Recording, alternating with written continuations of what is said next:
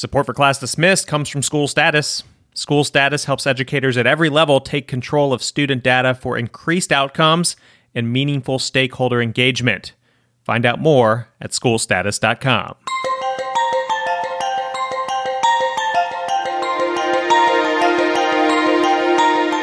You are listening to Class Dismissed, episode 133, and I'm your host, Nick Ortego. This week, data shows us how reading is really being taught, and teachers of Reddit share the most embarrassing reasons they've had to call kids' parents.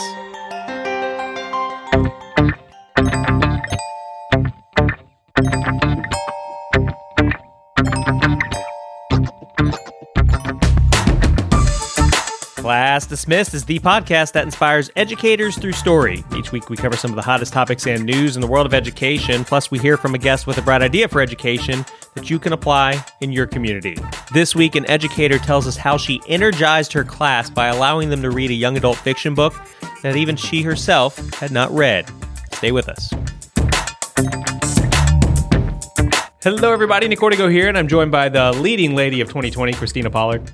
I don't even know what that means. I don't either, but I love it. You like it? You'll take it? I'm taking that. Good. Now, Good. now, when I get ready to reflect on what that means, what do I got to do to be the leading lady of 2020? I love it. Well, can you believe that we're now 20 years removed from Y2K? Oh my gosh, I don't. It's- I have no idea how old you are, but I'm assuming we're around the same age. I you know. am a beautiful 45. Okay. All right. I'm I'm just about to hit 40. So yeah. All we, right. We both were. All right. So when I was in high school, I was like, where am I gonna be at the turn of the millennium? Like, and I was like, talk, I would like talk about that, and I thought I had these like visions of like being on the streets in New Orleans and it being glamorous. You know what ended up happening with me? I, I ended up my my wife and I had a child. I was like young and I was at my parents' house and we just like hung out. Like it was the most That's that's about how it went. know? But think if I, from my memory, I was a very young teacher, and everyone, and remember, I was a science teacher. Mm-hmm. Everyone was panicking about the world was gonna yeah yeah. The, You know? the Y2K bug. Yes. And so, you know, I was with friends and we were waiting on the power to go out. Were you? Yes. And we found all of that hilarious because we didn't believe that. Right. It, and, it, and it really didn't. However, there was a lot of rewriting of code. I know that for a fact, you know, to try to fix things, but there wasn't like this like Just catastrophic. yes, and that's what so many conspiracy theorists believed, and we, that was just our highlight of the night. And I mean, we we didn't go out anywhere. I was Yeah. living in Dallas, Texas at the time. Because you were like worried like street lights wouldn't work. or- Right. yeah. So we, you know, we were all together at a friend's house, and I mean, we, I think the celebration turned up literally because at twelve oh one we still had lights.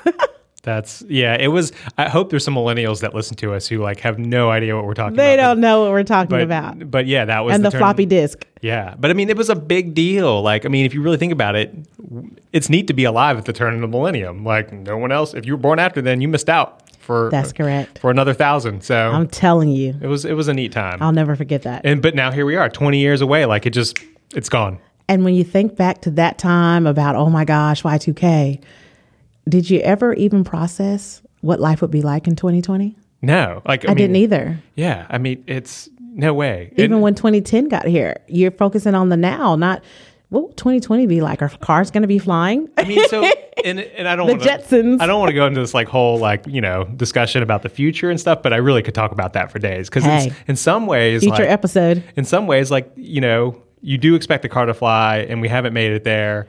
But in other ways, like some of the things that we have Pretty awesome. pretty, we live in an amazing time. We like do. we, I, there's, you don't know how many times my wife and I say that to each other. We'll like do something on our phone or you know, Listen, I was, I, you know, driving and you text me. I didn't touch my phone. I communicated with you on my watch. I wake up in my house every morning. I'm like, "Good morning, Alexa," and like all these things happen in my house. I'm Like, telling you. it- we live in an amazing time, in an amazing world, and I don't know, not not too much to complain about just because the car's not flying yet.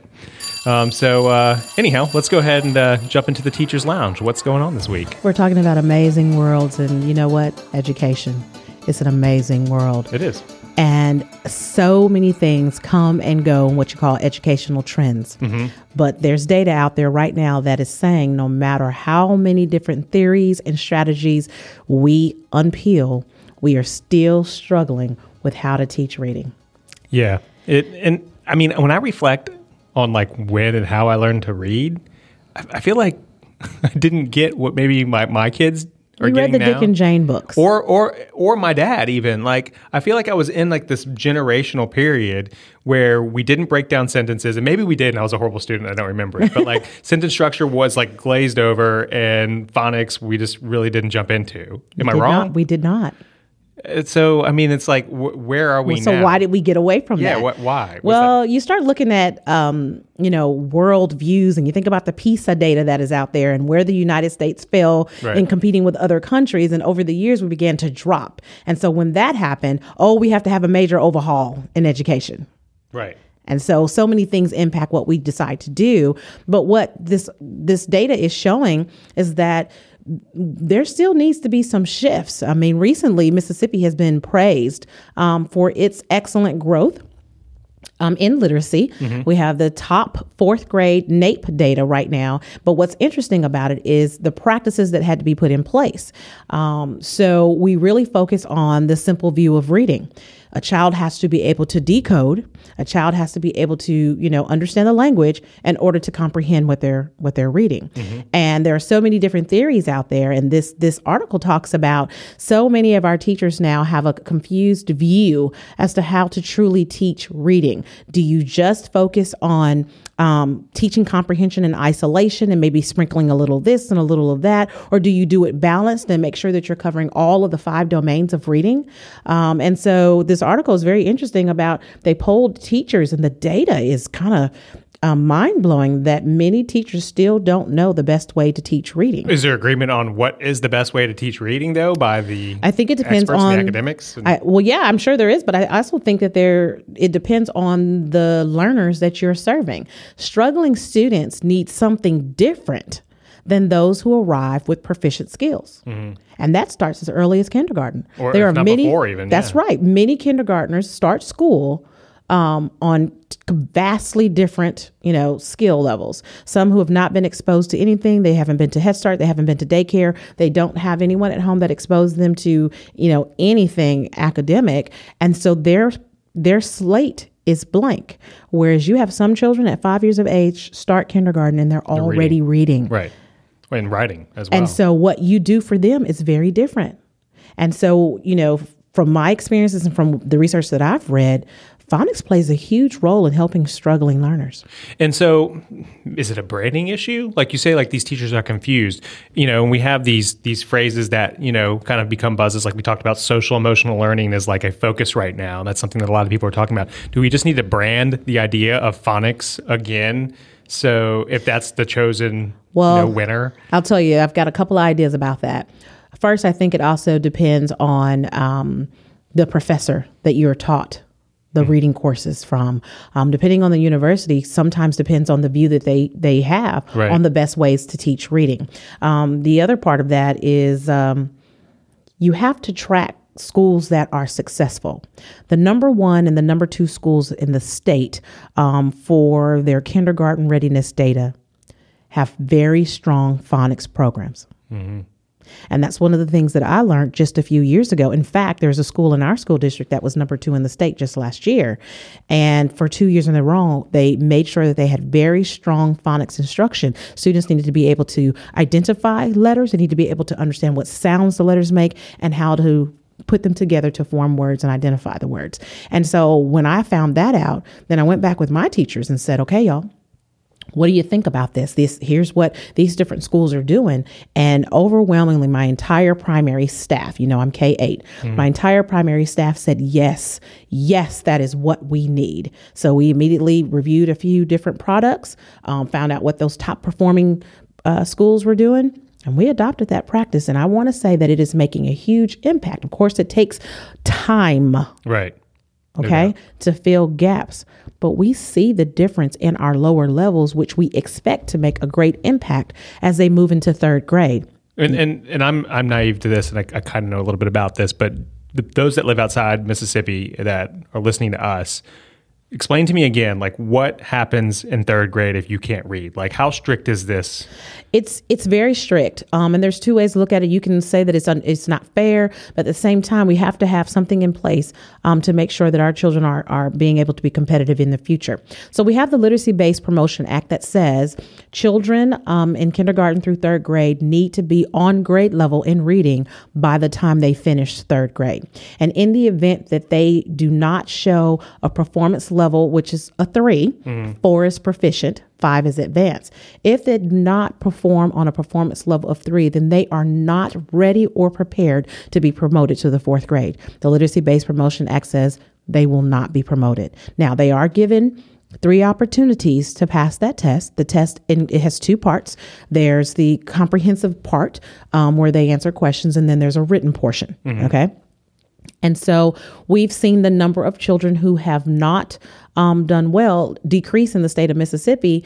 But at the same time, in the past, these last, say, we had this discussion before, as a matter of fact, a past, let's say, five years, the students only had to score performance level two, which is really basic. This last year, the performance level of three was raised. So the stakes were higher, and it was so much harder um, to have high, high percentages of students to be what you consider passing that assessment. So, okay, yeah, and I don't want you to give away anything that you're not supposed to give away in your own personal school, but I mean, what's it like for an administrator? Like, you're seeing probably kids not pass this test in the third grade, at least the first time. Like, what do you do? It's devastating. But you immediately, the moment you get, first of all, you're tracking their data all year long. Right. You know before the assessment happens Who's who shows the potential to be proficient, who shows the potential to reach the state's requirement of PL3, and who is, we've tried everything we can do. Um, but sometimes children surprise you and they test better than they actually perform in a classroom. Sometimes children perform better in the classroom and they don't do well in a testing environment. Right. Um, but I don't think that it's necessarily something negative. It gives you something to strive for, and it's doing a d- good job of taking care of children in regard to reading. And, and so, again, speaking to people outside of the state who, who aren't going through this here, um, so you have a, a child that doesn't pass. I mean, what type of resources do you put towards that child to make sure they pass it when they get that second and third opportunity? Well, when they take the first assessment, um, the very first testing window when it opens, when you receive the scores back a few days later, immediately, immediately you begin providing interventions for that child. But even before then, you have an idea of who's going to struggle on this assessment from tracking them and progress monitoring them all year long. So even after we give them the assessment during the morning, and the afternoons, we are still providing that intervention support Gotcha. until we receive the data. Once we receive the data that, you know, you were successful, okay, great. Now we're going to remediate you, say in math or science, depending on the grade you're in. But if third graders come back and that data says that they did not score a performance level three or higher, then we intensify the interventions and we have a small window where we can re-give that assessment for the second time. In the event that they don't pass that assessment for the second time, we are required to provide them at least four weeks of interventions, which we do through our summer program, and then give them a, a last opportunity to take that assessment again in the And if summer. not, they're held back. they are. And so, And it's devastating. you, I, I can't imagine, but you have lived in a world before and after this gate existed. Do you like that it's there now? Um, I have to say that I do because it raised the bar. It's holding teachers accountable, it's holding principals accountable, but you're giving children something to strive for. And not only that, the state of Mississippi has received so much flack about being last in everything. Right. It I was a proud principal when that article came out that we have really drastically improved our literacy efforts in our state. Yeah, it's not just one article. I mean, this is these are national publications Yes. who are applauding what you all have. but it has taken know, consistent work and i applaud our state department for providing the training the regional meetings the ongoing support and really helping us understand what our children need All right, I've got one to lighten up things around here a little bit. Um, so on Reddit, you ever get on Reddit? i don't Okay, Reddit's pretty. It's a pretty fun place to explore. Like you can go down to Hmm. a, a rabbit hole real quick. And I follow the educators on Reddit, but actually, this is something that that hit BuzzFeed after it hit Reddit. But anyhow, teachers of Reddit shared the most embarrassing reasons they've had to call kids parents, and some of them like they're not even. They're, they're not NSFW or whatever, you know, not suitable for work. So I'm not, I'm not even going to go into all of them here. But some of them I'm, share telling you, every educator in America should write a book. I know. And do you have any you want to share? You- I don't wanna share good? 'em. All right. You're good. You're good. All right. Um, so I'll tell you a few of them that kind of jumped out at me. Um, one teacher said, and it's mostly anonymous. So I once had to call a first grader's parent to inform them that their son had taken their mom's engagement ring to propose to me at school, which was cute. That's kind of funny, but that's you know that, that would be embarrassing. You're like, you- where's your engagement ring? Uh, the next one. My class was working on a craft project involving sandwich bags, and one of my kids loudly announced that they have those at home too, and his mom puts her weed in there. oh my, sorry. yeah, I know. It's bad. I'm um, sorry. I mean, I I guess you would have to like inform the parent, right? Like, Yes. Like, you know, that's probably something that you need to tell the parent. My parents told me that when I was in the first grade, my teacher called them after she asked for examples of liquids, and I raised my hand and said cognac. And so again, Listen, yeah. they watch and listen to everything we do. And I remember the first time that my youngest son figured out we talked in code Oh yeah. And he figured out our What, coding. like, what do you mean? What was y'all's code? We, Um, we're just- still spelling in front of our four-year-old. Uh, well, we, when we graduated from spelling, it was we had different names for people.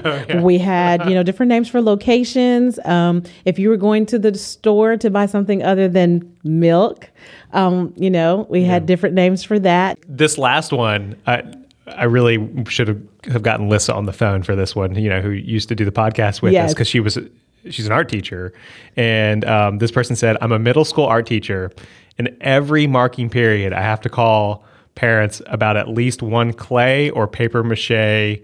uh, Private part. Oh, And yeah, it says it's like the kids think I don't know what they're making, which that's believable that that happens. And I've never asked Lissa, like, has that ever happened in her class? And I mean, that's she, hilarious. she teaches a lot of students. I and, bet she would be And I'm speechless. sure, I'm sure there's that boy in like, you know, fifth, sixth grade or whatever that's getting a little carried away with the paper mache sometimes. So, uh, anyhow, just want to have a little fun with that. Those are always fun lists. And like I said, I'm only sharing a few of them, uh, because they get a lot worse. they get a lot worse than that. Are you ready for the bright idea? I'm ready. Bring it on. All right. Our guest in today's Bright Idea segment is a two time class dismissed visitor. Dina Leygerman joined us back on episode 44, where she talked about how she simulated a dictatorship in her classroom when teaching George Orwell's 1984. I invited Dina back because I just read a new Medium post she made about how she shifted away from the traditional curriculum and taught a book she had never read. Dina, welcome back to the show. Thank you so much for having me again. Uh, I really wanted to have you on because one, I just love this post, and two, it's it had a, a good theme about it where we've been kind of talking about here of late on the show, and that's the idea of trying to get students interested in reading, not just kind of giving them the same old traditional book. Is that where this all started for you? Pretty much, yes. It's it's always a struggle getting students to read, as you probably know, speaking with so many teachers. And I just I try everything. So this was something new that I tried and it worked. Worked this time around.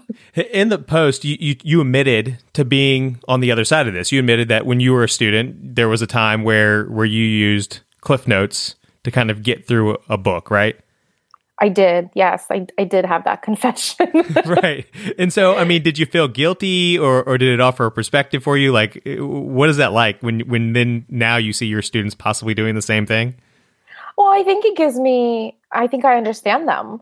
You know, and I and I think it shows that I wasn't always this like reader who needed to read everything was assigned to me and that I actually understand how they feel about what we as teachers assign. Before you you grabbed this non traditional book, what do you think your classroom was like in terms of reading what I would call the traditional books? Like you would give them, I don't know, what what do you give it at your age level? You're in high school, right? I'm in high school. I, I teach juniors and seniors. So what's like the typical book that you would give juniors and seniors? Oh, juniors read The Great Gatsby. They read The Crucible of um, of Mice and Men. Uh, the seniors read oh, and Shakespeare. So the juniors read Macbeth. The seniors read Hamlet. Um, they read well, 1984. Um, they read uh, what else do my seniors read? Oh, Death of a Salesman. So your basic, you know, standard curriculum that's been taught for hundreds of years, you know, Right. decades. So being honest, what do you have about 45 students? I have 45 total seniors. Okay. Um, and I have about the same amount of juniors. All right. Well, let's just take um, Great Gatsby. So I guess that's your juniors. How many do you actually? Yeah. How many do you actually think would read the book? on their own. yeah, on their own, no SparkNotes. Like they're just like, you know, they're like loving it and they're participating in class discussions. I mean, out of the 45, I mean, do you think it's 15 or, or are we at like, oh no, no, no, no. I, I would say two.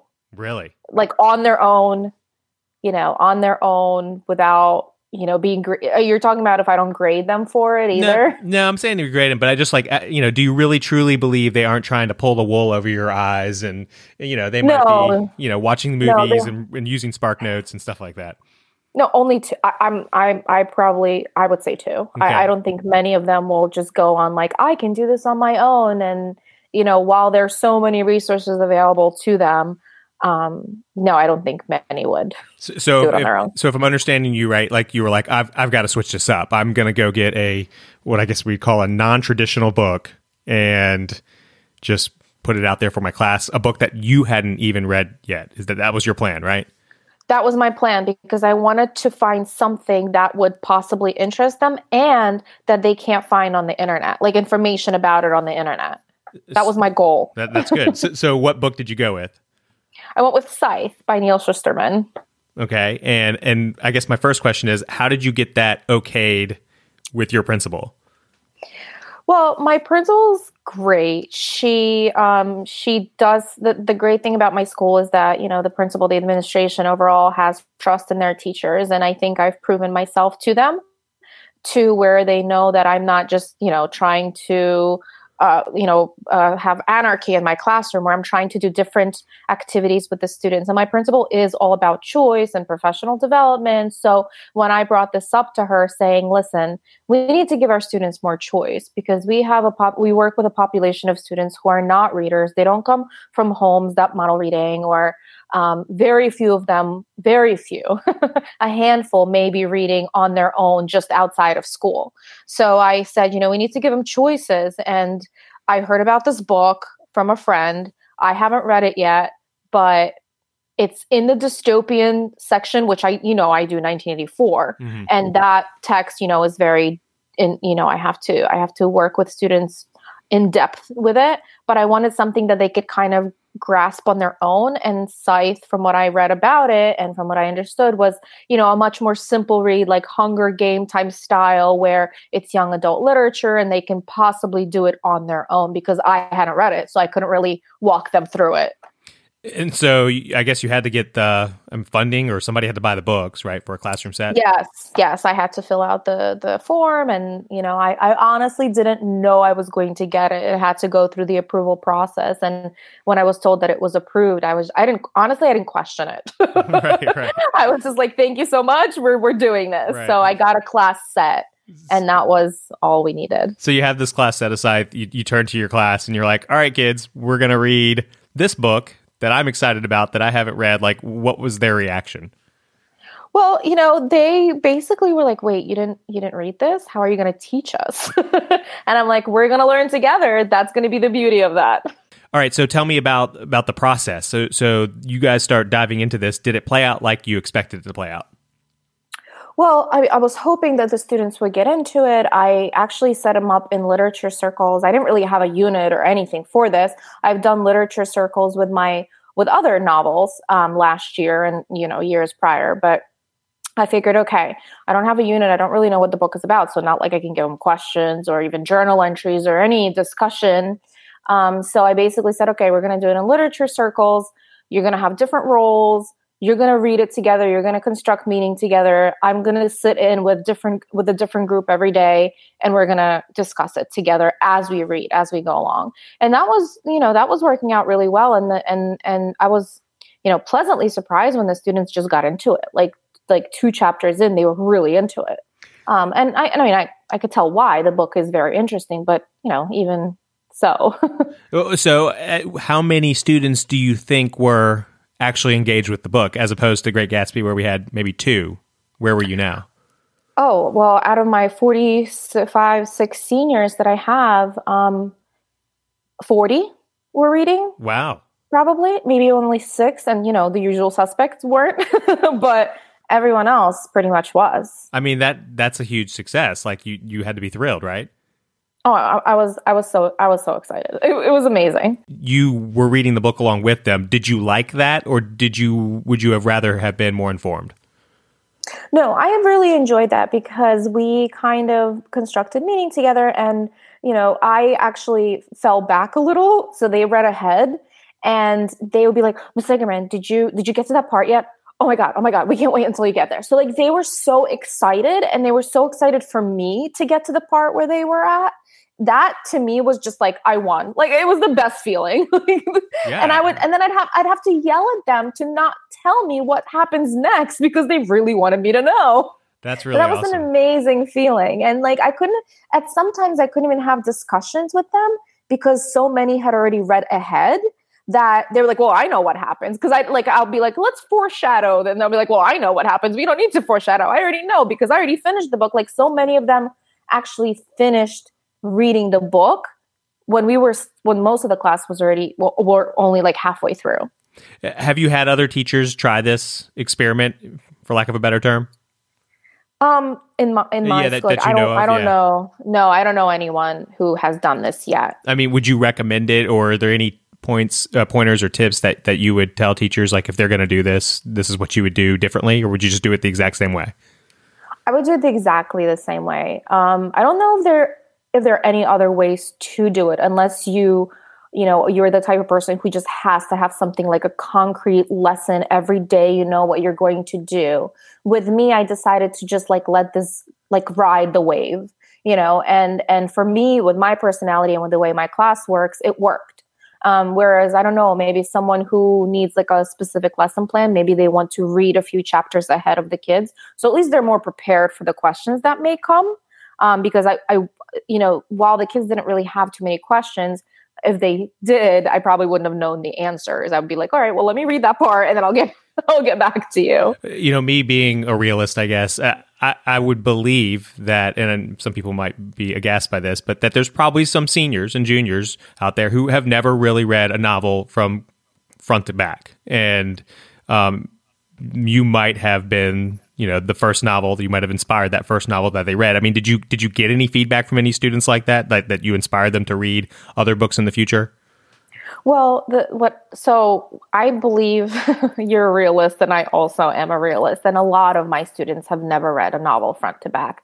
Um, for school or outside of school, even in school, you know, they can SparkNotes or Shmoop or whatever other resources are available. That's what they do. And I can't even blame them because that's you know why make it hard for yourself when everything could be so much easier right? So so many of them came up to me and said you know we this is this was the best book i've ever read or this is the only book i've ever read. And not only that but towards the end they were asking me if we could have um, the sequel because it's a trilogy. And they're like can we get the sequel? And i said well you know it's not up to me. I can't order it for you. But go go talk to the principal and see if she would be willing to to place an order so they went they went multiple students went to the principal and said you know they they requested the book and she actually ended up ordering 25 copies That's awesome. and they and they asked me they said well can we read it? And i'm like i'm sorry you guys like we we do have to get moving into other things that we're doing but you're more than welcome to read it outside of, of class. And if you want like we can figure out what you, i can do maybe extra credit or something else or you could just read it for yourselves. So out of the 25 copies she ordered 20 copies the kids borrowed 20 copies. So 20 kids borrowed wow. the second book to do it on their own time like without any grades nothing. Like they just wanted to know what happens next. I mean, that has to really be rewarding. It was. It, it, really is great. It really is great. And when I asked them, like, how many of you actually, like, just be honest. We have a very good relationship. I said, be honest. Like, how many of you enjoyed this this book at the end? And like I said, like 40 out of the 46 raised their hand and they said they really liked it. So, so what's the plan next year? Do you try to find another book that you haven't read, or do you do this one again, knowing that you've had good feedback from from the kids? I'm definitely going to do this one again. It's gonna. I'm. I'm going to keep it as part of my curriculum because out of every book that I've taught, um, this one has had the most success, and the students just really loved it. And um, I think the closest thing that would come to it is possibly The Great Gatsby. Like the kids somewhat like it as well. Um, but never have I ever had four, 40 kids out of 46 actually enjoying a novel we read in class. So I, I am definitely going to keep it. Um, in terms of new, you know, text, I, I will try to do maybe like literature circles with different books. So I could have maybe like five of each. Um, I'm doing a lot of research on young adult literature and, you know, what's available out there. And hopefully I can get something new, even if it's not like a full class set every year. So I could just add it into my, um, you know, classroom library. What would you say to the literature purist who says, you know, but you got to teach them the classics. You know, you shouldn't be doing young adult literature. It's not as complex and, and it's not as deep as some of these other books. Yeah, you know, I um, I I would probably say that it's already it's hard enough getting teenagers or kids to read and when we're giving them classics and i think you can do both it doesn't mean that you know we read scythe but we can't read 1984 we're going to read both of them i think there's room for young adult literature in the classroom to get your students excited about reading. You know i always say when my friends have um, kids who struggle with reading i say let them read anything anything that they might be interested in. It doesn't have to be these like classics because once you get interested in reading you can possibly get interested in reading the classics on your own eventually. But you just have to get that desire to read to want to know what happens in the story in this world that you're not a part of uh, Dina Leygerman, it's an awesome experience, and I really appreciate you taking the time to share it Thank with us. Thank you. Um, if somebody wants to keep up with you, I know you seem to have this really big following on Medium. Is, is that one place to find you?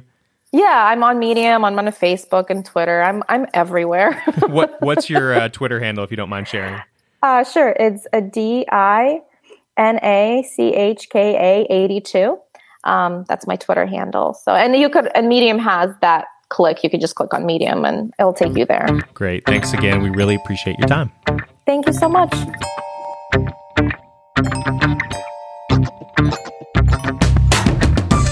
That's going to do it for this episode of Class Dismissed. If you want to send us an idea or comment, remember you can always email us at info at classdismissedpodcast.com or tweet us at classdismiss. We're here to support educators, but we need your support as well. So please subscribe to the show, and we'd also appreciate it if you could leave us a five star review on iTunes. On behalf of all the good people working at School Status and Christina, representing all those educators out there, thank you for listening.